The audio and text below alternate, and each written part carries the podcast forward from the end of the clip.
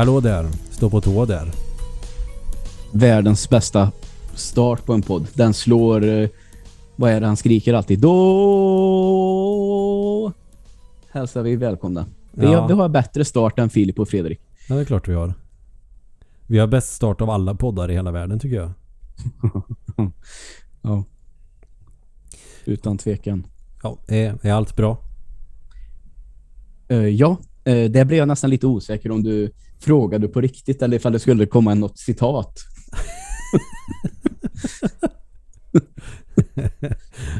Jag, jag, vet, inte om fint, jag, vet du. jag vet inte om jag har något citat på lager när man börjar med är allt bra.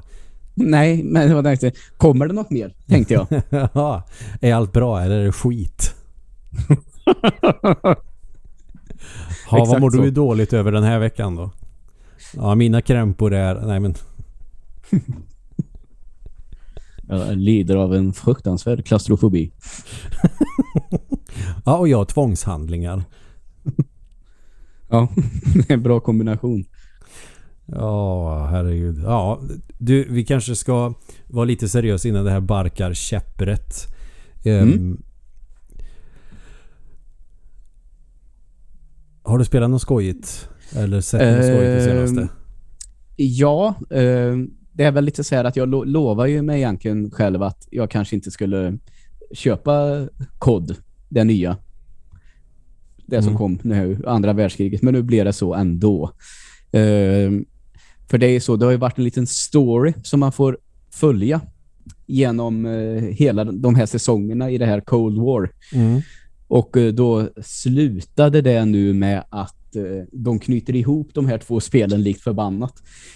Och jag tänkte, ah, fan, nu- men nu vill jag ändå veta vad, vad, vart den här storyn tar vägen.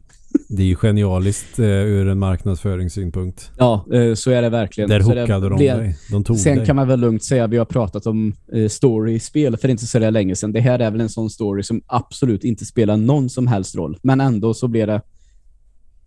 Ja, det här vill jag veta vad som händer nu. Men det är ju som med såpoperor på tv. Det kan ju vara ren jäkla skit. Mm. Men är det en enda jävla cliffhanger så...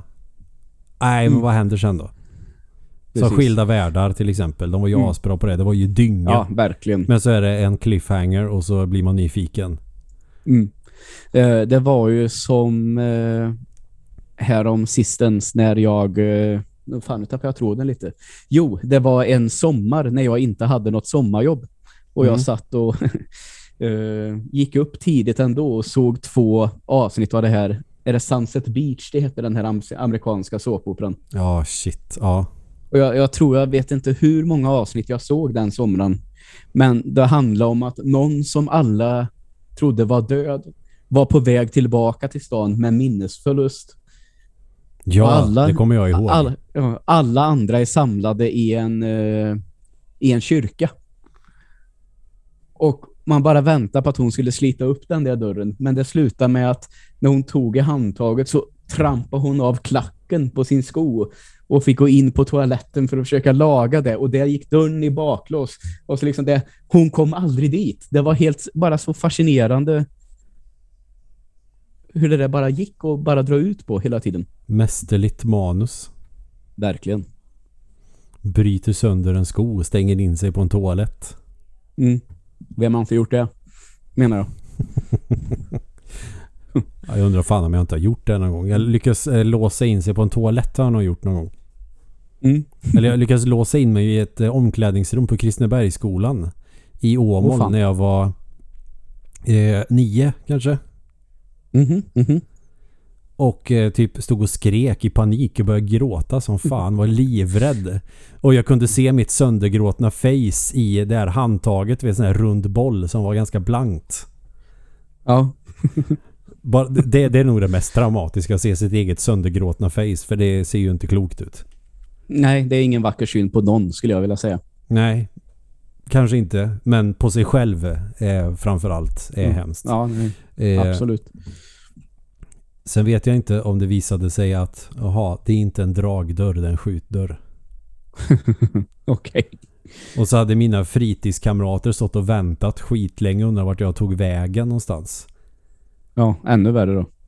Ja, Ja, det är helt... Men vänta lite nu. Gick jag på fritids när jag var nio? Jag kanske var sju. Mhm. Ja, det, det minnet väcktes hos mig nu. Jag har inte tänkt på det sedan dess. Jag tror till och med Nej. att jag låg och grina på natten när jag skulle sova för att det var så hemskt. Ja, fy fan vad otäckt. PTSD efter att ha stängt in sig i ett omklädningsrum. för att man drog dörren åt fel håll. Eller man drog i dörren istället för att skjuta på den. Ja. ja, det är fascinerande får jag ändå säga. Ja. Jag var nog lite nervklen som barn. Det där kan väl drabba den bästa. Så kan man Ja, vad fasen. Och det kan man väl få vara. Ja, men, så, men vad tycker du om det senaste kodspelet då? Är det, är det bra Eh, grejer? jag tycker att, men det, det är ju, om man säger så, det på- påminner naturligtvis mycket om den versionen som redan var från förra året.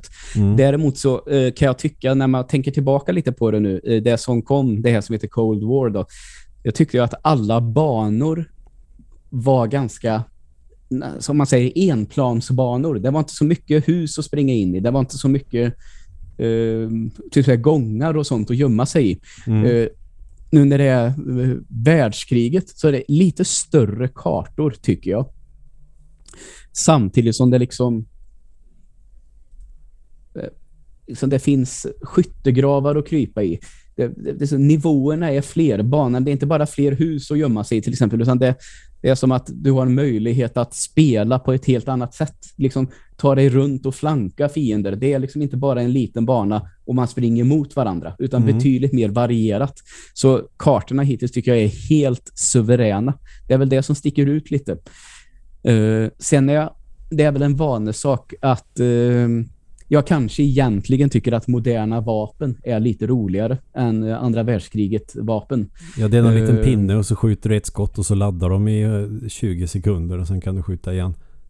Ja, ja, lite så kan man väl säga. Men jag skulle en... Jag gillar att spela sniper till exempel och machine gun och liksom ligga lite på avstånd. Det är svårare i det här spelet eftersom dels för att banorna ser ut som de gör att man, det är svårt att hitta folk på Mm. de flesta banorna. Men också att eh, fienden ha- har så mycket fler möjligheter att ta sig fram bakom dig eller vid sidan och sånt där till exempel. Mm. Eh, så jag tror att jag måste eh, anpassa mig lite. Så det, det går väl helt okej trots allt. Men en viss vana måste jag vänja mig av vid.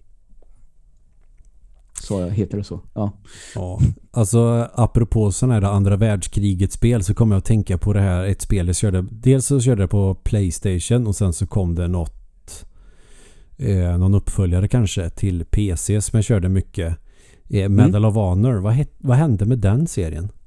Eh, den har ju gjort eh, några sådana där eh, comebacker eh, och försökt eh, modernisera sig. Men det har väl liksom eh, jag kommer ihåg att de släppte en trailer en gång eh, till kampanjen i det spelet och då la de fram det som en sån här ganska verklig klickshandling. Det var någon soldat som satt i en stor helikopter och läste upp något brev som man skulle skicka hem till sin familj. Mm. Och då tänkte jag, aha, ska de göra kanske ett litet story-tung variant på det här? Det kan fan bli rätt coolt om de sköter det fritt. Och som, Mm. om man vill visa hur hemskt ett modernt krig ska vara. Lite, Lite så som det. eh, Rädda Meningen Ryan fast som spel.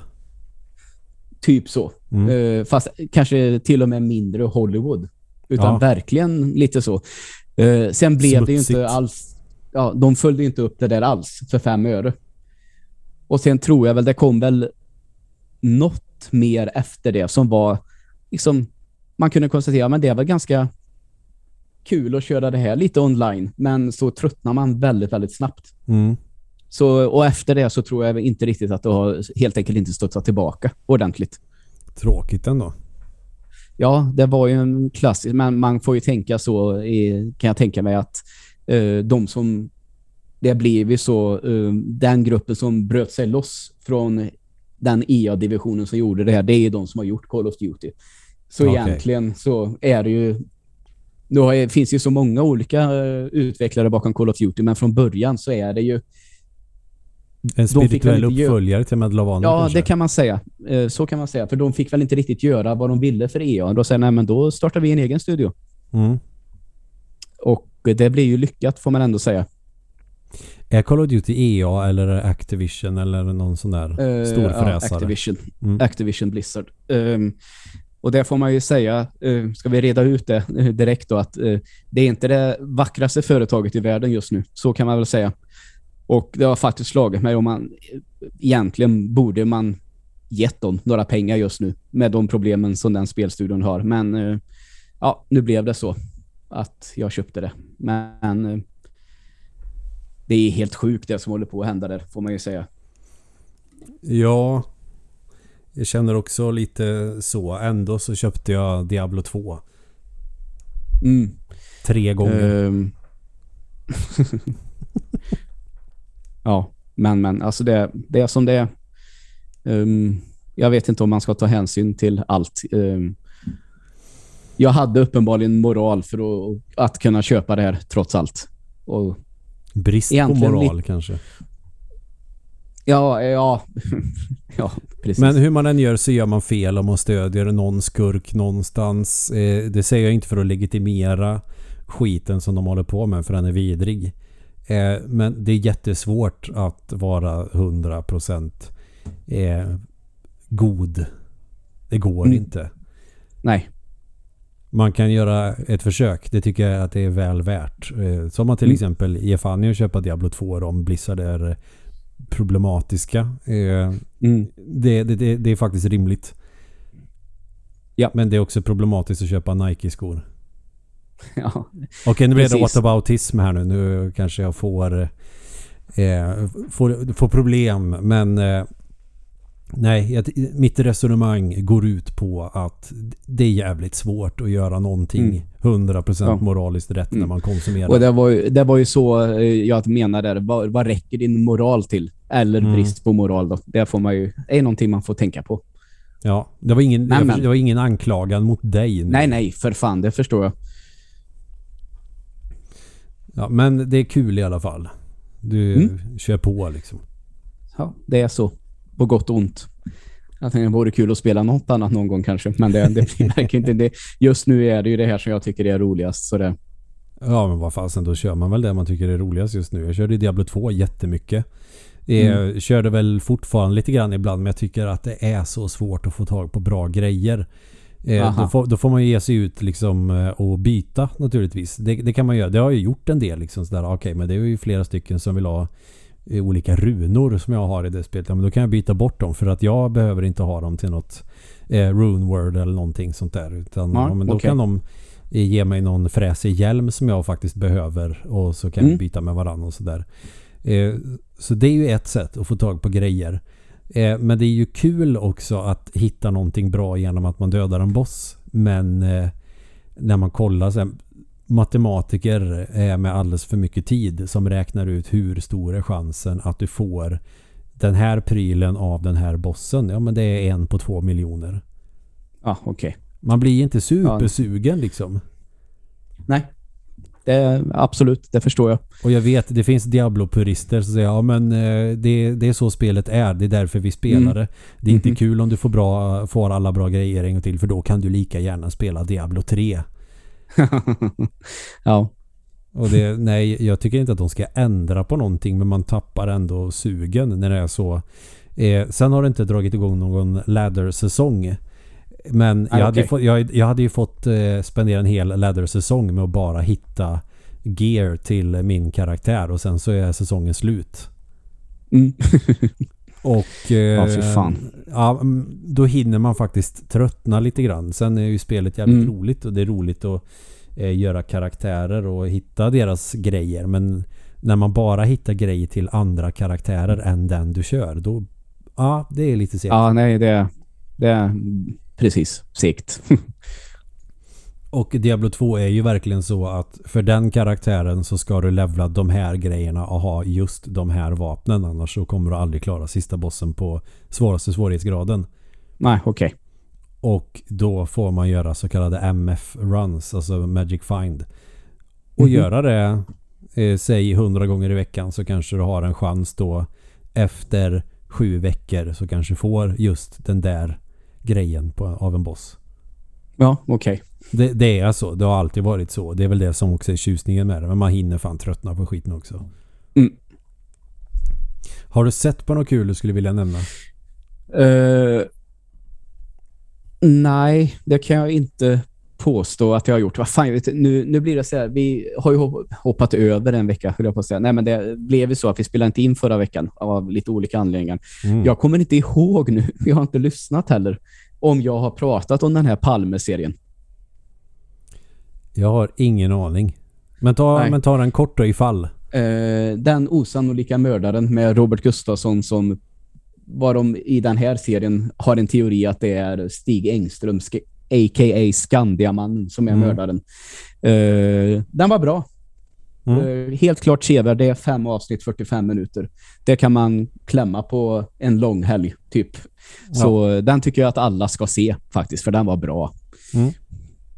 Eh, oerhört fascinerande att faktiskt få se hur, vad fan snuten höll på med. Och det blir några jävligt eh, scener som man fnissar åt. Som när, när han, någon polischef kommer där på morgonen. Han säger, varför i helvete får jag läsa i tidningen att Sveriges statsminister har blivit mördad? Ja, du låg ju hemma och sov. Men det får väl ringa mig. och så här var det ju. Alltså det, har ju det, det här är ju sant liksom. Mm. Och att de säger också, frågar han i samma veva, ja, eh, vilka är på platsen nu? Ingen. Och då säger han, ingen. Och så svarar han, nej de avbröt ju i natt. Eh, Så ni menar på fullaste allvar att just nu klampar det runt en massa privatpersoner på platsen där vår statsminister har blivit skjuten? Ja. Men vad tänker att det var så? Ja, herregud. Mm. Men, men. Det, det är som det är. Ja, det handlar väl om pengar. Inte vet jag. Exakt. Ja, nej, men det är ju... ehm, Det är ju katastrof om det verkligen var så. Mm. Ja, men just den här biten att det var en mycket problematiskt utförd eh, utredning de första Mm. åren. Så, så är det ju. Det kommer man ju inte ifrån. Ja, tänk att de började eh, ett halvår innan jag föddes. Ja. Och så la de ner, vad var det, förra året? ja. Det är helt sanslöst. Mm. Det kan man säga att det är. Men, men. Men, men. Eh, det, det, det- det, det är var- det vi sammanfattar det med. ja, men det var kort om den då, i alla fall. Mm. Ehm, så. Ehm, Netflix, om jag inte sa det. Men det tror jag att jag gjorde. Det känns som att det inte har undgått någon. Det har blivit en del liv kring det där också. Ja, exakt. Ehm, kan väl till viss del förstå att det kan bli lite så. Men uh, klara sig boken från det här förtal av avliden så ska det väl inte vara några problem med att den här gör det, tänker jag. Nej, det är bara att skylla ifrån sig på boken. Ja, exakt. Ja, nej, nej. Vi, vi följde bara boken. Eh, Mm. Så. Vi, vi eh, lägger inga ans- anspråk på om någon har varit mördare. Nej, nej, nej. Eh, Jag har faktiskt, eh, eftersom jag kände att nu får det räcka med Diablo ett tag. eh, Så Mm. plockade jag fram min eh, Playstation Vita och tänkte att fan den, Ah. eh, den, den måste komma fram nu. Den plockar fram då och då. Eh, Det är nog en av mina absoluta favorita bärbara enheter faktiskt. Mm. Eh, galet underskattad maskin. Det är jättekonstigt Ja, det- att den typ floppade för den är fantastisk. Ja, eh, det blev väl lite så för dem, tror jag att ja, jag tror inte att det är svårare än så att Nintendo är för bra på det, tror jag. Ja, Faktiskt. Ja, det, det, ja, det är inget snack om saken. Så är det ju. Mm. Det behöver man Eh. inte vara raketforskare för att räkna ut. Men eh, eh, det är kul också för det här spelet släpptes väl på DS först men jag har kört det på Playstation Vita. Eh, eller, Mm. det, det är en samling eh, med två spel. Eh, serien heter Zero Escape om du känner igen dem. Eh, till namn känner jag igen dem. Alltså jag har hört namnet, men jag kan inte påstå att jag... Nej, för jag har Vet ni? sett dem hur många gånger som helst. Man har sett bild på eh, boxomslaget. Mhm. Och bara, men det där ser ganska coolt ut liksom sådär.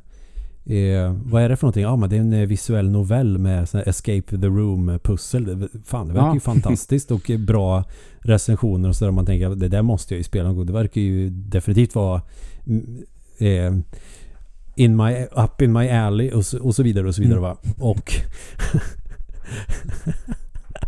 jag vet det lät aslöjligt, roligt. Nej, det var inte jag. Det, det var något helt annat jag råkade tänka på.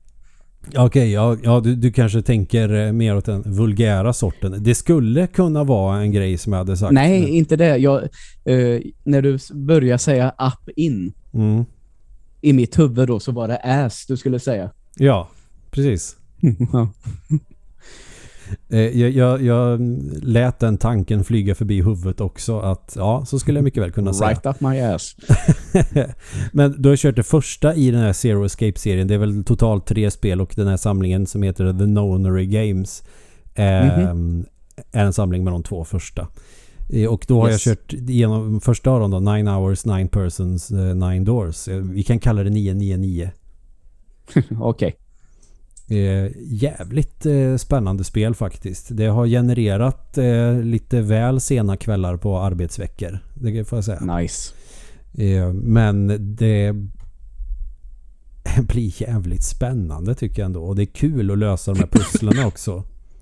Mm, För de det är, förstår jag, men de är på precis rätt nivå. De är kluriga men det är också hyfsat enkelt att räkna ut. ja, okej. Man, Det- känner, man känner sig smart. Mm, bra. Jag tycker väl att det, det som är faran med sådana spel, ibland kan jag tycka, det är att det får inte bli för krångligt. Nej, det får ju inte bli eh, Monkey Island 3 konstigt. Där att du ska hälla eh, frityrolja på någons rygg för att slita av en tatuering som råkar vara en skattkarta. Nej, Eller precis. sån där eh, eh, peka-klicka-spel med helt absurda pussel som bara hur fan ska man räkna ut det? Det är inget sånt i det här spelet. Det flyter på jäkligt bra tycker jag. Mm. Sen kan man få ganska mycket hjälp. Om du tragglar med ett pussel så är det kanske en annan karaktär som säger men eh, är det inte någonting med den där? Kolla den. Aha. Mm. Så att man får ändå lite så. Inte Nintendos uh, Everyone's a winner bullshit utan som gör att du blir odödlig i Super Mario om du dör för många gånger. Utan Nej, det lagom. var ju ett något väldigt märkligt de gjorde där en gång. Ja. Eh, så det tyckte jag var bra. Sen är det ju också att du kan se på en sorts grid att okej, om du väljer det här när du får den Mm. frågan på den här scenen. För de har ju så här klockor och sen ska du få ihop något nummer, något tal. Till exempel om det står 8 på en dörr. Då ska den digitala roten vara 8. Det innebär alltså att du ska få kanske en totalsumma av 17 och då ska du ha tre stycken kanske som har olika siffror på den här klockan. Mm. Eh, få ihop eh, så att den totala summan av deras siffror blir 17 och så 17 blir 1 Okej. plus 7 det blir 8 och då kan man gå in i den dörren och där inne Ja, finns det ett pussel. Så då får man alltid välja mellan kanske två eller tre dörrar och den du väljer då får du se som en eh, som en sorts storyboard att nu tog du den här vägen genom storyn och då får du det här slutet. Ja. Och så får man jag. testa sig fram samtidigt som du kanske får frågor som du ska svara rätt på från karaktärerna för att Mm. låsa upp ett annat slut. Okej, men Ja, har du okej. inte pratat med den här karaktären om det där när du har kommit Mm. dit, då kommer du få det här slutet. Ja, okej. Då förstår jag. Och sen för att låsa upp det ultimata slutet så måste du ha fått alla andra slut. Men istället Aha. för att köra om spelet hela tiden så kan du välja på den här story-grejen att okej, men jag vill börja härifrån. Okej, okej. nu gjorde jag det där. Då kan jag typ gå vidare och välja här. Mm. Så att man inte behöver göra om allting flera gånger. Det var jäkligt smidigt. Så borde det Ja, alltid det vara förstår jag. visuella noveller. Mm. Där du kan få olika slut. Så nej, jag kan definitivt rekommendera det. Och nu har jag påbörjat eh, uppföljaren Virtues Last Reward. Och Ja, okej. eh, än så länge så är det mega mycket input lag i kontrollen. Ah, fan vad tråkigt.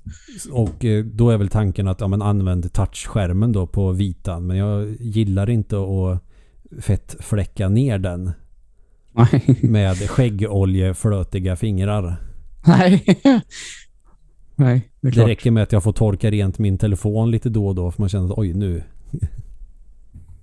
Har det hänt något? nu, nu blir det inte fingeravtryck så här, utan nu blir det spår i telefonen när jag drar fingret fram och tillbaka. Nej, så illa är det faktiskt inte. Nej, det var jag min förstår fantasi ändå. som skenade iväg. Men det, man skulle nästan kunna tro det. Mm. Men eh, man, kan, man kan väl köra det på, fasen vet jag. Jag kör på Vita. Det finns ju till 3DS. Eh, Virtual Mm. Reward i alla fall. Eh, tror fasiken du kan köpa det till PC också på Steam eller något sånt där. Ja, okej. Rekommenderat om man gillar den typen av spel. Om man har kört eh, Mm. Danganronpa eller Phoenix Wright och liknande spel så definitivt eh, Zero Escape-spelen. Ja. Bra. Det räcker så. Jag har spelat mer men det kommer att ta... Det, det får bli en friåk, friåkning när jag tar dem. Eh, så tar vi det ett annat, ett annat tillfälle. För att det... Nu har ju du sett No Retreat No Surrender. Nu måste jag få höra vad du tycker om den. Ja. It is you. The Ja. shall. Is it not? Ja, det- alltså, jag vet knappt var jag ska börja, känner jag. Den är så jävla konstig. Man, man vill ju eh, kasta ner huvudkaraktären i vattnet med, med ett rep kring en sten. Mm. Så kan man väl säga. När han Nej, har alltså, karateträning i början och börjar leka eh, kung fu-film. Ja, precis. Men alltså, jag kan tycka så här. Eh, återigen så var det väl inte riktigt vad jag förväntade mig. Det här att, eh, spoiler alert, att det är eh, Van Damme som liksom är en rysk bad guy. det trodde jag inte att han höll, med, höll på med på så tidigt. Jag trodde att han ville vara hjälte. Liksom. Men det är han ju inte i den här filmen. Nej, Utan det är en, an, en annan snubbe som jag får en liten känsla av den här killen som jag inte ens kommer ihåg vad han heter och jag orkar inte googla nu. Att jag får en känsla ibland att huvudrollsinnehavaren tror själv att han kommer att bli en stor karate slash actionfilmsnubbe efter den här. mm. Men han har ju inte gjort så mycket mer. Utan det är det här han har gjort liksom. Men det tycker jag också blir komiskt i det hela. Kurt McKinney Ja, ja Kurt, heter, precis. heter, skådespelaren. Mm. Eh, Ska jag kika snabbt vad han har för eh, filmografi? Eh, ja, jag har kollat idag på jobbet tidigare och kan säga att det är inte jättemycket. Nej, det är det inte. Han är med Nej. i ett avsnitt av Alf, han. Ja, det, och det skojar man ju verkligen inte bort. Nej, för fasiken. Det, det var nog höjdpunkten på hans karriär. Mm, verkligen. Ett avsnitt av Ralf. Alf. Ja, men det är han i No Retreat No Surrender. Det är ju en riktig eh, superrulle. Det är box office succé. Vi måste ha med honom i ett avsnitt. Mm, exakt. Nej, men så att säga att samtidigt som jag tycker att den jag ser att läste lite om den att den fick lite kritik för att försöka vara en Karate Kid-film. Mm. Inte helt självklar liknelse kan jag tycka, men ändå, ja, okej. Den försöker vara någonting som är Karate Kid. Men storyn är ju för jävla dum för vad det var det. Sen har vi också apropå tidigare avsnitt med eh, var det Kickboxer som vi tänkte var Rocky 4 på steroider. Ja, Så är ju det här det här är då... det här är ju Ja, Rocky, Rocky 4 som inte har fått eh, pubisår. Ja, så skulle man kunna säga. Jag tänkte att man skulle också kunna kalla den för Karate Kid på och säga någonting som gör det jävligt slö och seg. Karate Kid på neråt tjack. Ja, exakt. Uh, För det är fortfarande USA mot Ryssland. Det är kalla kriget grejer här nu. Mm, ja, det är väl Rocky 4-grejen då, helt enkelt. Ja, precis. Ett ryskt brottssyndikat ska försöka ta över kampsportsvärlden. Varför? Jag vet inte. Eh, det är också, det, det är ju, om, om man har eh, en kartell eller ett brottssyndikat och man ska ta över någonting. Eh, Då tänker jag att eh, är det en organiserad brottslighet så har man ett vinstintresse, eller hur? Det är det det går ut på, att man ska göra ekonomisk vinst. Vad finns det att hämta i någon karateklubb i Seattle? det kan man verkligen, verkligen fråga sig. Att man vill ta över marknaden för kokain eller någonting i stan. Ja, Det är ju förståeligt för det kan man tjäna grymt mycket pengar på. Mm. För att det är dyrt och så vidare. Eh, Jag menar man gräver fortfarande upp pengar som Pablo Escobar grävde ner liksom ja. för ganska många år sedan. Mm. Så det är ju ett- ändå ett bevis på att okej det är en lukrativ marknad men karateklubbar det vet fasen alltså. Nej, exakt. Så det känns ju bara som en dålig ursäkt för att göra en karatefilm. Ja.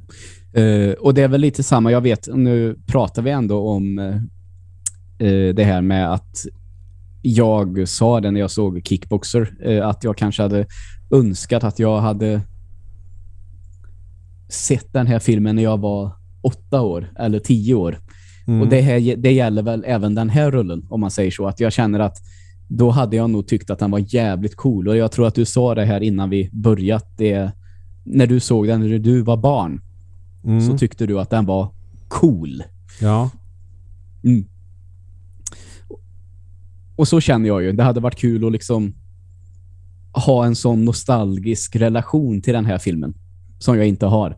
Mm. Nu var det ju mera så här, ja, jag vet inte vad jag ska säga. det är på många, många sätt en helt fantastisk film, men också en total katastrof. jag, tycker det ser, ser ut ibland, jag eh, tittar lite nu innan vi började igen. Mm. Eh, Eller, jag kollade på den innan vi började spela in, så såg jag lite klipp från den. Och det, det ser ju ut som att du och jag hade kunnat i alla få det filmade lika snyggt. Ja, herregud ja. Sen kan ju inte vi eh, svänga oss runt och karatekicka domare så att de flyger av en ring. Men eh, ändå, det ser så jävla taffligt ut. Undrar vad den kostar att spela in. Det hade jag velat veta. Finns inte det, finns det inte sådana siffror någonstans? Box jo, jag office? har inte, inte lyckats att hitta det till den här faktiskt. Inte ens på Men, IMDB? eh, eh, hade kanske lite bråttom då, men jag tror fan inte det. Eh, Vi gör så här. Jag slår på datamaskinen. No Retreat Mm. No Surrender från 1985. Alright. Ehm, kom igen här nu då. Det brukar alltid stå här. Vad drog de in? Ah, fan, jag hittar det inte heller. Ja, du ser. De drog inte in någonting kanske? Jo, alltså, jag har tittat hur mycket den tjänade. Det finns på Wikipedia, men inte hur mycket den kostade. Ja, för man vill ju veta budget och hur mycket de har dragit Ja. in. Men det, Precis. det kanske är svårare att se på datamaskinen på en telefon. Men sånt där brukar ju alltid finnas. Uh, kan säga så här, om man kollar lite snabbt nu också. Åh, vad bra poddmaterial. Ja, No Retreat, No Surrender. Så står det så här, Box Office.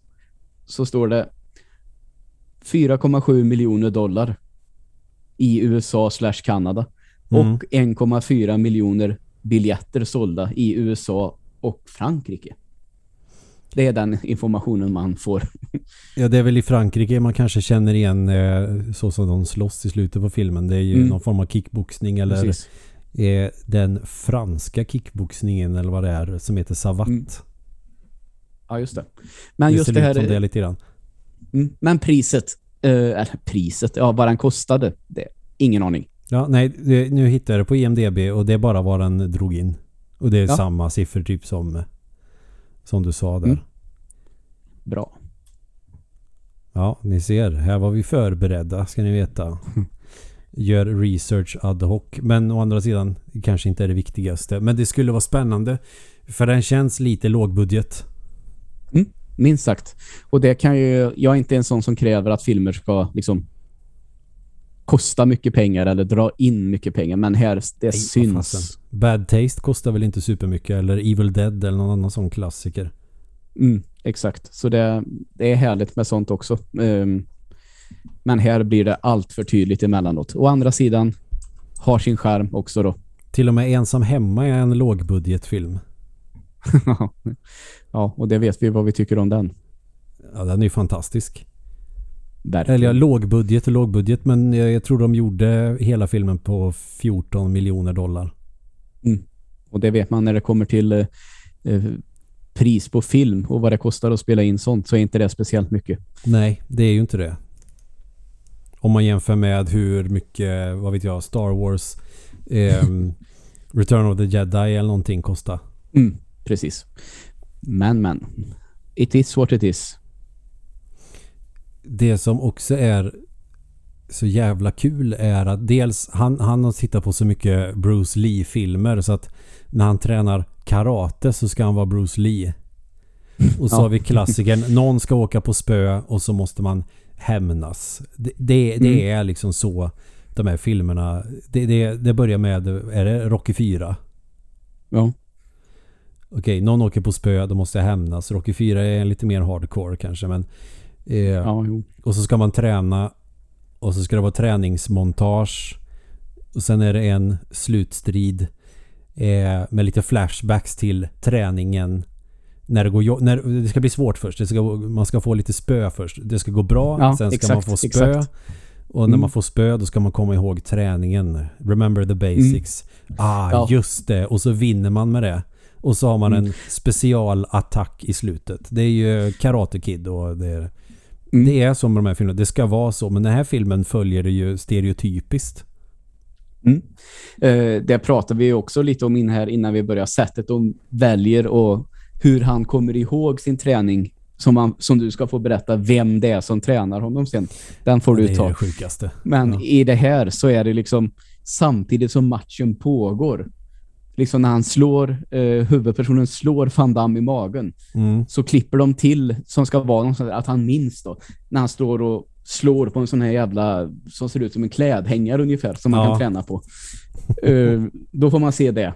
Och sen gör han något annat slag. Och så, ja, det var när han använde boxbollen som han lärde sig det där. Ja. Och så är det gjort så. Det är ju så jävla pajigt.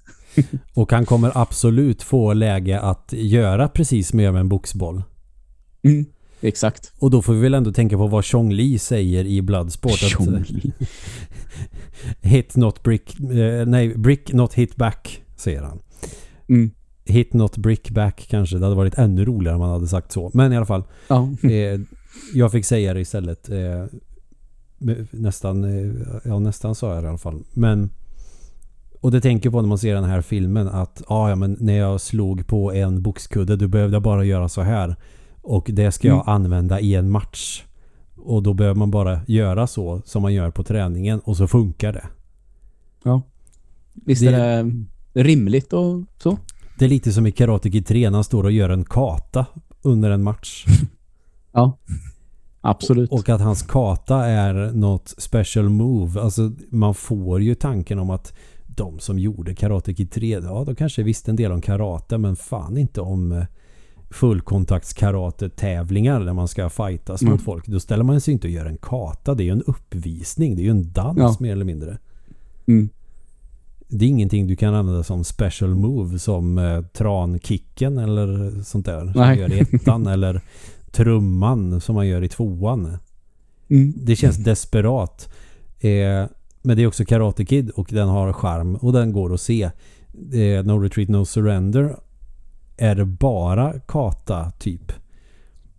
Jag lärde mig att slå rakt fram med mina nävar. Nu ska jag göra det. Och så gör han det och så vinner han över Van Damme. Eller ehm, när jag lärde mig att blockera med den här klädhängaren. Ja men då kan jag Mm. använda det. Det blir, det blir jättekonstigt. Ja. Det är som att jag skulle kunna flyga helikopter för det har jag gjort på GTA. Oj. Ja, exakt. Jösses. Men Ja, det finns också men det finns någonting med den här filmen ändå som eh, man kan inte låta bli att älska den på ett sätt. För när jag, ja, precis som du sa att när jag var barn så tyckte jag den var svincool för att allt är Mm. coolt när man är barn och det är lite våldsamt.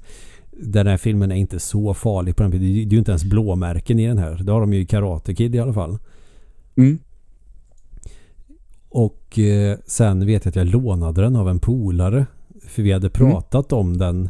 Bara just det, den filmen. För att eh, vi hade lyckats spela in på VHS från typ så här TV3 No Retreat No Surrender 2 eller 3. Det var, det var en actionfilm med vapen och Ja.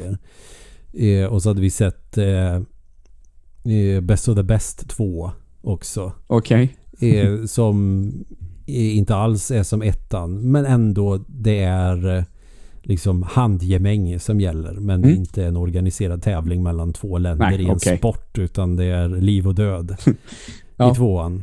Sen blir väl Best of the Best Action. Och då kommer man tänka på just det, No Retreat No Surrender. Den var ju för jävla cool. Och en polare köpte den och så lånade jag den och kollade. Och så tänkte jag, vad fan är det här? Ja. Och då var jag ändå liksom kanske 14-15 år och tyckte Kickboxer 2 var en helt okej film. Eller kanske till och med Ja. svinbra film. Mm. Och den är ju egentligen kanske sämre än No Retreat No Surrender. Eh, så här i efterhand. Ja, kanske faktiskt. Men ändå. Den var blodig och läskig. Så att det- den vinner på det. Mm. No Retreat No Surrender är, är inte... Den är våldsam för all del. Men det jag fick ut av den var ju att den, den har någonting. Eh, det, det gränsar mot lajbansitet. Ja, det gör det verkligen. Inte lajbansitet som eh, Hatar Göteborg. Eh, Nej. men Nej, för den är ju i stort sett en klass för sig. Vi har pratat faktiskt lite med det med Mackan här och jag sa att jag tycker ju att Vinterviken är pajig. ja, det är ju Men, hög ändå nivå lajbansitet. mm, men vi tänkte nog att Hata Göteborg är nog ännu värre än den till och med. Jag gillar lajbansitet definitivt. Men det är ju det jag hatar i Mm. Göteborg. Det är eh, Vinterviken. Det är Nattbuss 807. Eh, vad har vi mer för här svenska lajbansitetsfilmer? Sökarna får vi för fasen inte glömma. Nej, det finns ju två. Han är lugn. Blodsbröder som man också har gjort. det, där har vi ju lajbansitet. No Retreat No Mm. Surrender är i gränslandet på att eh, kanske ändå underhållande men också lajbansitet. Ja. Och träningen är ju förstklassig. Ändå Mm. får man ju säga. Eh, vi har Mm. kickboxer. Eh, vit snubbe träffar en östasiatisk eh, kampsportsmästare. Samma med Karate Kid.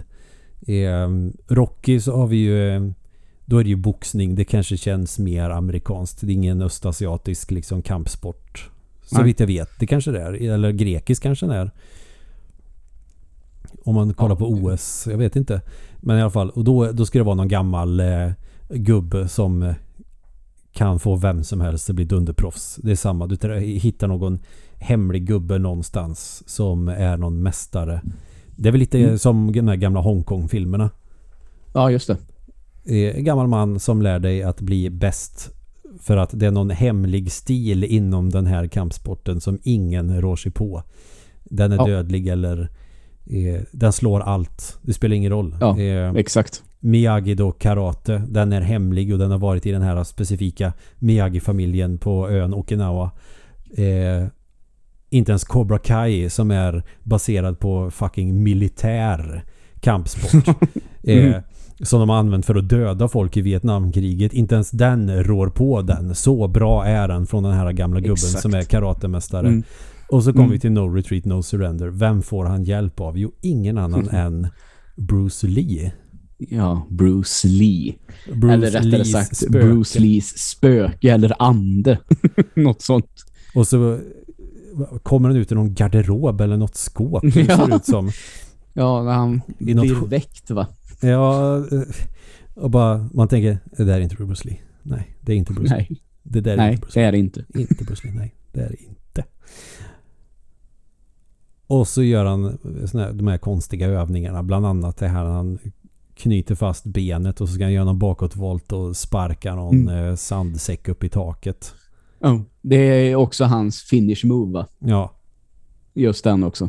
Som han träffar Van Damme på hakspetsen med. Ja, det är också det här. Skulle man få chansen att använda den i en match. Nu har jag i och för sig sett en knockout i MMA där han gör någonting sånt fast han gör ingen bakåtvolt. Han gör, Mm. ja, det är någon som håller fast hans ben och så lyckas han och sparka honom i huvudet fast han håller. är fasthållen. Eh, coolt, liksom så. Och så är det en knock. Men cirkusakrobatik ser man ju inte jättemycket i eh, oktagonen. Det närmsta vi kommer där, det är väl den första Robin, Dick Grayson, som är sån här akrobat på cirkus. Och sen använder det i sin brottsbekämpning. Det är det närmsta jag kommer på nu. Ja, The Flying Graysons. var det något mer som du tyckte var spännande med No Retreat No Surrender som du eh, reagerade lite extra alltså, på? Nej, det kan jag väl inte påstå. Det är det. Jag tycker att vi har få- fått med det som jag tycker att egentligen mm, går att säga om den här filmen. Det är kul att ha sett tre Van Damme-filmer nu. Av de hans kampsportsfilmer, det kan jag tycka. Mm. Ehm, tycker väl fortfarande, fan, nu blandar jag ihop dem lite här nu. Vilken var det? Var det Bloodsport vi börjar med? Mm. Men det är väl den som är den bästa av dem, tycker jag nog ändå. Känner nu att det har redan blivit så att jag blandar ihop den lite med kickboxer. Jag vet. Ja, vilken är du tycker Jag är såg- bäst nu? Uh, vad fan, ja, inte den som man är militär i. Då är det kickboxer. Ja, där satt den. Med Tong Po. Mm. Eh, den tycker jag väl är roligast av dem att se faktiskt. Ja, men den är ganska kul. Mm. Och sen ska vi också ha den här eh, kompisen. Ja, dels så är det också någon tjej som han eh, suktar efter. Det är alltid något sånt i någon sån där film också. Ja. Det är, ja, men jag löser saker med våld och eh, kan man slåss och är stark. Det är en sån dygd att vara stark och duktig på att slåss. Mm. Då får man brudar. Det, det, det, det är Mm, så korkat. Men vi måste också ha den här kompisen. Vi har ju Paulie heter han va i Rocky-filmerna. Ja, precis. Det, det, det är hans polare. Han, det, är lite, han är lite det, rolig. det är ju det är väl han eh, fruns bror är det väl, Ja. tror jag. Mm. Eh, och det, det är ju genom honom man träffar eh. Och han är, Ja. han, är, han är lite rolig, han är lite skön så. I, I allt allvar så behöver man en sån karaktär. Mm. Eh, Mr Miyagi får väl vara den också i Karate Kid. Absolut. Så han, Eh, han, det- han får det eh, som- var lite dubbelt där. Mm, eh, Det som jag tycker Karate Kid gör så bra, det är ju relationen som Danielson och Mr Miyagi får. Ja. Att det är liksom hela den här... Det, det känns ju lite som Rocky där också. Att de har sin mentor och att det kanske är lite så här... eh, Daniel har ingen pappa där och det blir som en fadersfigur liksom Mm. lite för honom. Eh, det blir, den lyckas ju väldigt, väldigt bra i Karate Kid. Jag tycker egentligen att det är därför som den filmen fungerar så bra som den gör. ja, det är en bra nå- film också. Mm, ja, not so much i de här Van Damme-filmerna vi har sett, även om de karaktärerna försöker att finnas. Ja, Så liksom, det, det, det är coolare med den här, vad är det, tranan den heter i Karate Kid. mm. Det är coolare att han använder den än att Van Damme slåss blind. Fast Liksom, Van Damme kan ju sin helikopterspark dock. Ja, det kan han ju verkligen. Men nu fattar att det, tranan, trots att den egentligen är pajig den också, så har de ju byggt upp för den på ett väldigt snyggt sätt. Och liksom, ja, det är en plantering blir- helt enkelt. Ja, exakt. Eh, och det gör också att den blir ju, det blir nästan, jag får nästan lite så här, vad heter det? Gåshud nu Mm. när jag bara tänker på den, för de får till det så snyggt. Lite så, det blir mer så här, ska han slås blind? du vet att det blir mer så, det, det blir på ett annat sätt. Han ska använda sina ninja senses då han bara kan känna var någon är i rummet. Mm. Ja, precis. Och kanske inte riktigt så det funkar. Däremot har man använt, använt sig av en sonarteknik genom att göra klickljud med munnen. Då kanske det hade kunnat gå hyfsat. Eller om man Ja, hade hade haft liksom superhörsel. Men då kanske han skulle ha behövt att träna jättemycket på det. Han, ja, det får man väl se lite grann. Och där har vi också, i Bloodsport har han ju också någon östasiatisk eh, mästare. White dude och eh, östasiatisk mästare liksom. Stereotypt och härligt. Eh, Ja. Vad har vi i... Och sen har han i Bloodsport har han också sin då polare. Det en del av de här filmerna har den här polaren, den här Paulie och sen har vi den här MC-knutten i, eh, i Bloodsport vars eh, kampsport är brötning. Mm, Ja. Och så har vi ju samma karaktär i eh, No Retreat No Surrender. Hiphop-killen. Just det. Eh, om det är breakdance han gör eller skater och så. här. Cool snubbe liksom som ska vara lite comic relief. Ja, precis. Det behövs ju alltid. Ja, det blir också jättekonstigt. Håller med. Speciellt när han är med och ska hjälpa honom i hans träning. Och här hade jag nog hoppats för att de där scenerna är ju lagomt homoerotiska. Ja, absolut. Varför kunde inte de ha hookat istället? Ja, det, det, ja, det hade varit tufft. Och med tanke på att filmen är från 80-talet hade det varit ännu mer spännande. Mm. Och, och kanske progressivt om vi ska vara sådana. Verkligen.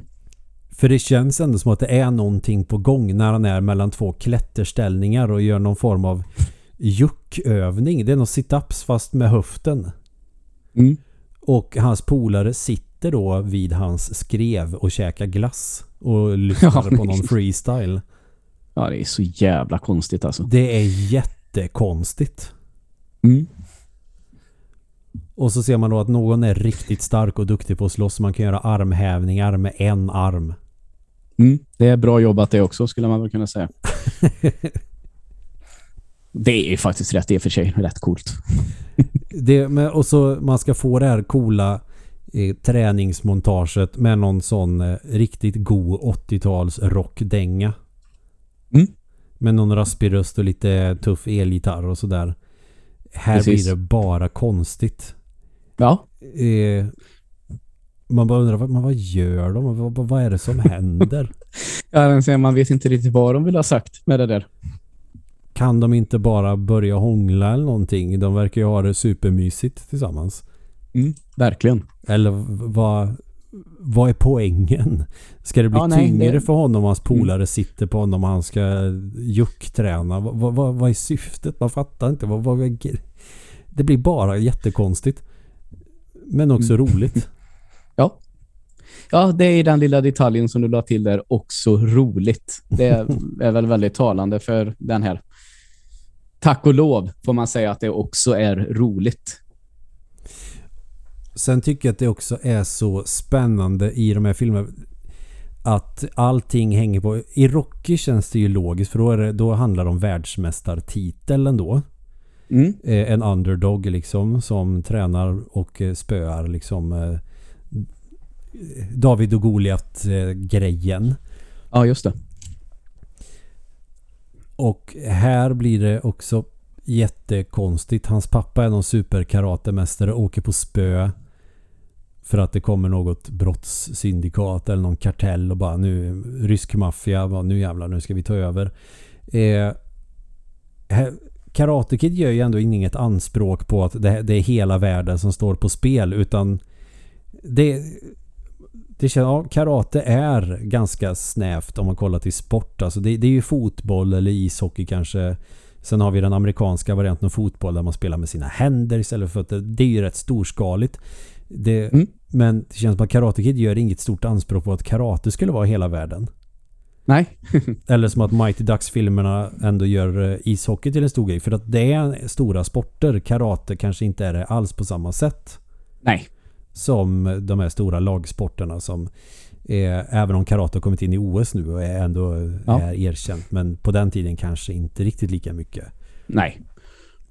Eh, Det som eh, karate hade på den tiden, eh, eller lite senare får man säga, när jag gick i skolan, eh, om man kanske hade sett Karate Kid då, så var det mer att karate var jävligt mytomspunnet där. Ja, Ett tag. Alltså det var coolt att eh, säga bara, har du hört att det finns någonting karate, sparkar och slåss och så hörde man ofta när det var misshandlar, någon hade blivit misshandlad på 90-talet mm. Det tror jag att jag har sagt förut i podden, så beskrevs det ofta som att det var en karatespark han hade fått i huvudet. när det antagligen när det, men det, det var ett sånt ord, man tyckte ofta man såg det i tidningar. Så här. ja så fort det var en spark inblandad var det karatespark även om det kanske var ett skinnhuvud. Bara, "Åh, åh, åh." liksom. Ja, eller bara några såna här eh, halvt slagsmål som det vi såg på Burger King här en gång. när det var en som dumma sig och till slut en person tröttnade och eh, putta omkull honom. Mm. Om det hade varit det jag hade skrivit som i tidningen så var mannen fick ett karateslag. Eller en flygande mara.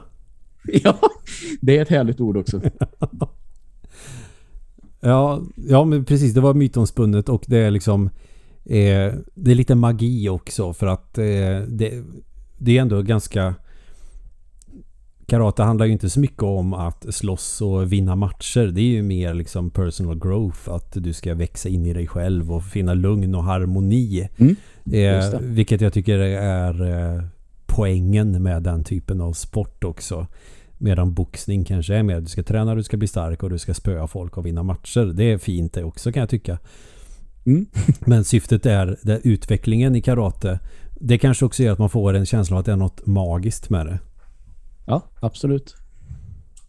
Som att Ryu och Ken kan kasta eldbollar till exempel. Att det finns magi i det. Det är samma med Ninja är ju supermytomspunnet. Det kan man ju ens, Mm. det kan man ju argumentera för om det ens har existerat någonting sånt. Det känns väldigt Hollywood ändå med de här svartklädda krigarna med kaststjärnor och såna här grejer. Mm. Eh, Och vart vill vi komma med det här? Jo, för Karate Kid gör inget stort anspråk. Bara okej, Nej. men den kille han blir mobbad av några som tränar i ett liksom lokalt karatelag. Det är inte de coolaste på skolan. Från coolaste på skolan antagligen de som spelar fotboll med händerna. Ja, antagligen så är det så ja. Men det handlar om den här lilla kretsen. Det gör det. Mm. Och det handlar om en eh, en tävling som är för lite olika skolor i området bara. Det, det, det är Mm. inte hela världen så. Men i eh, No Retreat No Surrender så känns det som att de försöker göra det större än vad det är eller behöver vara. ja. Absolut. De springer in i någon dojo och spöar hans farsa som är karate sensei. Och så är det hela stan står på spel för det är ett det, det är maffian här nu vi snackar om. Ja, exakt. Som ger sig på en karateskola snarare än att de försöker ta över droghandeln eller trafficking eller annat eh, vidrigt. Ja, Som de brukar göra. ja just det. Det finns ingen som helst trovärdighet i No Retreat No Surrender. Men ändå har Nej. den någonting. Ja, absolut. Nu Jag måste du... Nu, för att hade de varit maffia också. Det är inte så att okej, han spöade våran kämpe. Vi, vi ger oss. Vi drar. Jag tror nog att hade det varit maffia och de tänker att eh, okej, vi, vi pröjsar de andra för att lägga sig för att det är så organiserad brottslighet jobbar med kanske boxning. Att om du lägger dig i den här matchen så får du se och så mycket pengar. Alltså Pulp Fiction gör ju det där bättre. Ja, Okej, han la sig inte. Men då, då smäller det liksom. Då skjuter vi. men i No Retreat No Surrender, okej, han vann. Ah, fuck it. Då drar vi väl då. Vi har förlorat. Jag tror inte att man är riktigt så hederlig. Jag tror att eh, vill man göra ekonomisk vinst på brottslighet så tänker man att den där jäveln spöade våran fighter. Vi skjuter den jäveln sen. ja exakt. Så får man göra. Det gör de ju spoiler alert ändå i Kickboxer 2. Då har ju Kurt Sloan blivit skjuten av Tong Po. Ja, ja. Det sa vi nog. Just det. Ja. Och, eh, men för att Tong Po ska få en eh, revansch så måste han slåss mot eh, Erik och Kurts lillebror David. Som inte ens nämns att han ens existerar i första filmen. Det är så desperat. Mm. För att få till en uppföljare och Van Damme kunde inte vara med. Nej. Ja, det är sj- sjukt märkligt i alla fall. Men det blir jättepajigt när de försöker förstora det och så är det high school kids och så är de någon jävla gympasal och har den här kickboxningsmatchen. Mm. Där han helt plötsligt eh, efter att ha lärt sig eh, kampsport av Bruce Lee så eh, spöar han Van Damme. Det, det, jag vet inte. Men ska vi försöka bena ut de här sista minuterna. Vad är det exakt som No Retreat No Surrender har? Ehm, ja, men jag, jag kan väl säga så här då. Jag älskar film som kommer idag. Men vi, vi, ska vi ta Bond-filmerna som exempel då? Mm. Eh, innan Daniel Craig började göra Bond, då blev det liksom bara en ny Bond. Och det bara rullar på. Och man Mm. kunde tänka sig, det, det är samma kille det här som gör massa olika uppdrag. Det är samma Bond liksom. Han har Mm. haft jättemånga olika uppdrag nu. Men sen när det blir Daniel Craig så ska man göra väldigt, väldigt tydligt att det här är liksom origins. Mm. Det här är en ny Bond. Han blir Bond här. Mm. Och de som har funnits tidigare, de finns inte. Du ser att jag tycker att det här har blivit väldigt, väldigt lyckat. Men samtidigt så kan jag väl känna att kan film inte bara få vara film idag? Mm. Och det är väl det som No Retreat, No Surrender är. Det är bara en film. och den är bara, jag tror att den är 85 minuter ish, något sånt där. En timme 20 minuter. Och sen är det slut och man går och lägger sig och ler. Ja. Ja, det, Alltså, jag tror fan du sa något där alltså. Det, det, är inget Mm. så här, det är inget förklaring på varför. Och det, det är inte det här, aha, och vad hände sen då? Och vad rör sig i Nej. huvudet på den här personen? Vad är deras motiv? Och Nej, precis. man behöver Utan inte det, få allting serverat för sig. Det behöver inte vara så himla noggrant planerat. Nej, Man precis. behöver bara ha någon enkel ursäkt till att det ska finnas våld i filmen. Mm, precis. Och det kan jag kanske sakna lite ibland med film idag. Mm. Det var det jag gillade med första Kill Bill och sen kom det där i andra filmen. Mm. Då fick inte Kill Bill bara vara en våldsam film längre. Nej. Det var därför jag inte gillade tvåan första gången jag såg den. Nu tycker jag att den är kanon, ska jag väl tillägga. Mm. Ja, nej, jo, ja, jag gillar ju dem också, som tur är. Eller dem. Ja, ja, ja, båda två. Så är det. Ja, så kort och gott. Eh, No Retreat No Surrender, den är fan kul. Ja, verkligen. Eh, jag rekommenderar definitivt att man kollar på den. Ja, det tycker jag. Eh, ta det för vad det är. För det är precis det jag vill, den vill att du ska göra. Varken mer eller mindre. Ja, man kör på Karate Kid eh, slash Rocky eh, formeln. Man försöker göra någonting nytt med att det är Bruce Lees spöke och man känner direkt att nej, det där är ta mig fan inte Bruce Lee. Det är inte ens likt Bruce Lee. Nej. Han gör inte ens någonting. Han eh, står i någon eh, fräsig klädsel och är ett spöke och så säger han eh, gör det här. Mm. Pekar med hela handen. Känns inte precis. jättemycket Bruce Lee faktiskt. Nej. Men det är också det som gör den så jävla rolig. Och Mm. träningsmontaget är ju fantastiskt. För att Ja, det är... såklart. Man försöker med så mycket och missar mål hela tiden och det är därför det är kul. Det, den gör parodi på sig själv. Det är stereotypt Ja, på ett sånt fantastiskt absolut. roligt sätt. Mm. Det är det den har. Och den är bara en film. Inte så mycket mer. Ja. Nej, exakt så. Ja, det, det är väl dags att knyta ihop säcken där, tänker jag. Ja, jag tror det va. För nu kommer vi känns... bara gagga om vad den har och den inte har i all evighet. Vi får bara sätta stopp Mm. där. Ja, så gör vi. Ehm, dags för en friåkning igen sen kanske nästa vecka. Så att vi kan prata lite mer om sånt som vi har sett senaste tiden och så. Ja, Ehm, Tycker jag. behöver inte bestämma någonting nu, men eh, det vi vill ha sagt så här i slutet är bara att det är väl att tack så mycket för att ni än, har, än en gång har lyssnat på oss. Det är alltid lika roligt. Hör gärna av er och det vet ni vad ni kan göra nu. ja. Och jag, Ja. jag, jag säger tack tre gånger. Vi säger så här.